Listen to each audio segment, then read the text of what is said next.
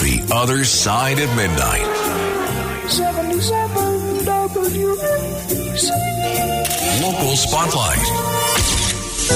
Good morrow, everyone. This is The Other Side of Midnight. I'm Frank Morano. I'm sure a lot of you are like me, where you're just constantly surrounded by the news. You keep the radio on, you hear the news. You walk into your office and they have the news channels on, you see the news.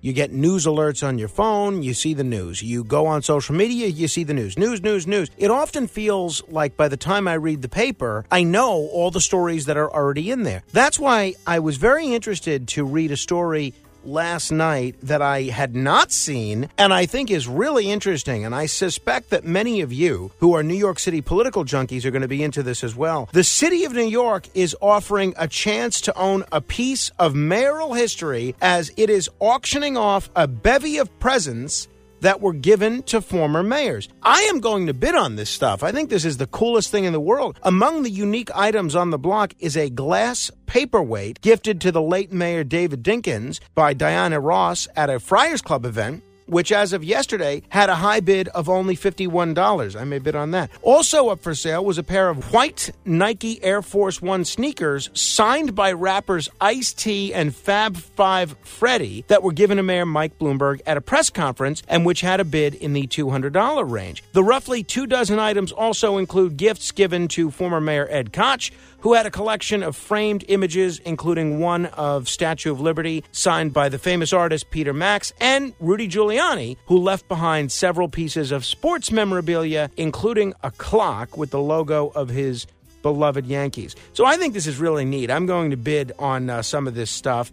I'm going to put a link to it up on my Facebook page. I don't get a cut of this. The taxpayers get it all, as it should be. But I, I suspect many of you are going to be interested in it. So if you want to bid on any of these items, you can just go to facebook.com slash Morano fan. That's uh, facebook.com slash M-O-R-A-N-O fan. Interested buyers can pick up rare items, such as a Louis Vuitton soccer ball given to Mayor Giuliani in 1988 in honor of the World Cup. And as of uh, yesterday, the bids for that were in the $600 range. A pair of Tiffany and Company Globe cufflinks given to Mayor Giuliani, meanwhile, we're going for just $100. So you can actually get some pretty good deals, it seems. Although I suspect now that uh, I've talked about it and other people are talking about it, and I think there's been a few articles about it, there was one in the New York Post, that uh, the bidding is going to go up. There's even a cowboy hat that was given to Mayor Mike Bloomberg after the city hosted the Country Music Awards in 2008. As of yesterday, it had a $63 bid. So don't bid against me.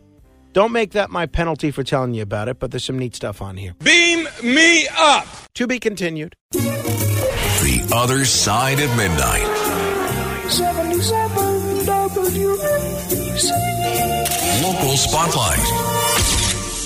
Good morrow, everyone. This is the other side of midnight on 77 WABC. I'm Frank Morano. Obviously, we do this show for everyone who listens to it, but I have to pick one group of listeners as my favorite, and that is the group of listeners who are literally a captive audience. That's right. I am talking about the incarcerated. The incarcerated among you are my absolute favorite listeners. I know you're going through a tough time, whether you're locked up for a couple of months or a few years or maybe longer than that. It's not easy, and I appreciate the fact that you are letting me spend some of your time behind bars with you. This story really grinds my gears. More than four months have gone by, and incarcerated people in this city have not had access to educational, entertainment, and religious material on tablets that they've had for years. And experts said this could contribute to historic highs in violence. Apparently, this is what occurred. These devices, just so you understand, give locked up individuals something that was theirs and some semblance of control. Could be education, could be entertainment, could be communication, whatever it is, some semblance of control over their own lives. But what occurred here is the contract with the tablet provider, AP, APDS, quietly ended on June 30th and was not extended for reasons that the Department of Correction has not explained. The program had been in place since 2015 and was expanded to reach almost all of the approximately 5,000 detainees at Rikers during COVID.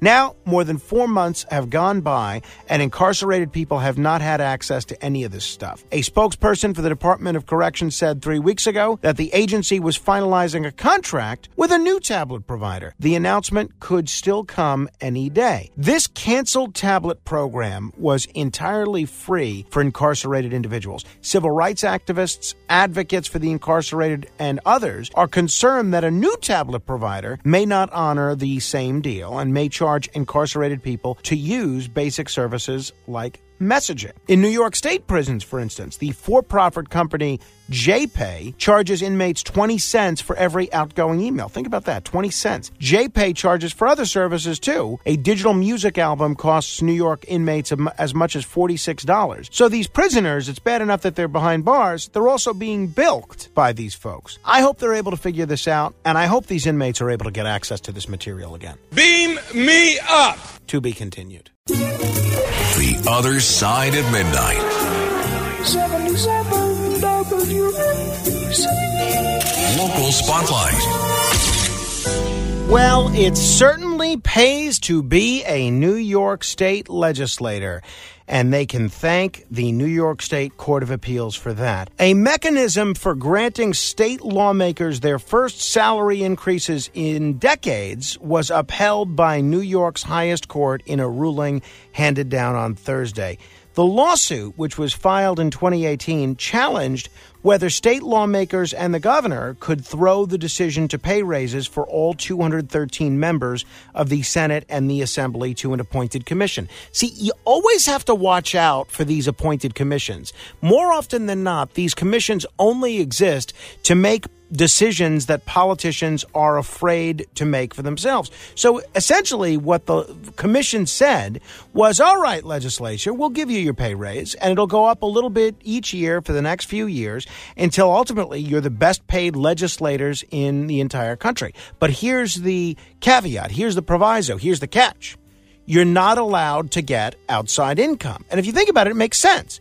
Because if I'm making $5 million by working for a big law firm like Weitz & Luxenberg, like Shelly Silver was, and I'm making $79,500 working for the taxpayer, where is my loyalty? Is my loyalty to Weitz & Luxenberg or is my loyalty to the taxpayers? Of course, your loyalty is generally to the people that pay you. Same thing is if you're working for Pfizer or any other uh, big telecommunications company. So we had a system with, in some ways, was the worst of both worlds legislators that had another job were cashing in big time because of the access they had in making laws. And legislators that didn't have another job were poor. They couldn't afford to pay their bills, quite literally. So the decision by the commission was a wise one, but there was a lawsuit and they basically contended that the commission was an unconstitutional workaround. And in a 4 2 ruling on Thursday, the state's top judges ruled the commission had the authority to grant the pay raises, but they are letting these lawmakers keep their outside income. This makes no sense. If they're going to get such a generous increase, then at the very least, there should be some restrictions on outside income. Well, we know a commission can't make that change. We know that the legislature is going to have to make that change for themselves, and they ought to. If you're going to be paid over $110,000 a year, at least limit the amount of outside income you can get. Because to give special interests this kind of access to our lawmakers makes no sense. Beam me up. To be continued. The Other Side of Midnight. 77 WABC. Local Spotlight.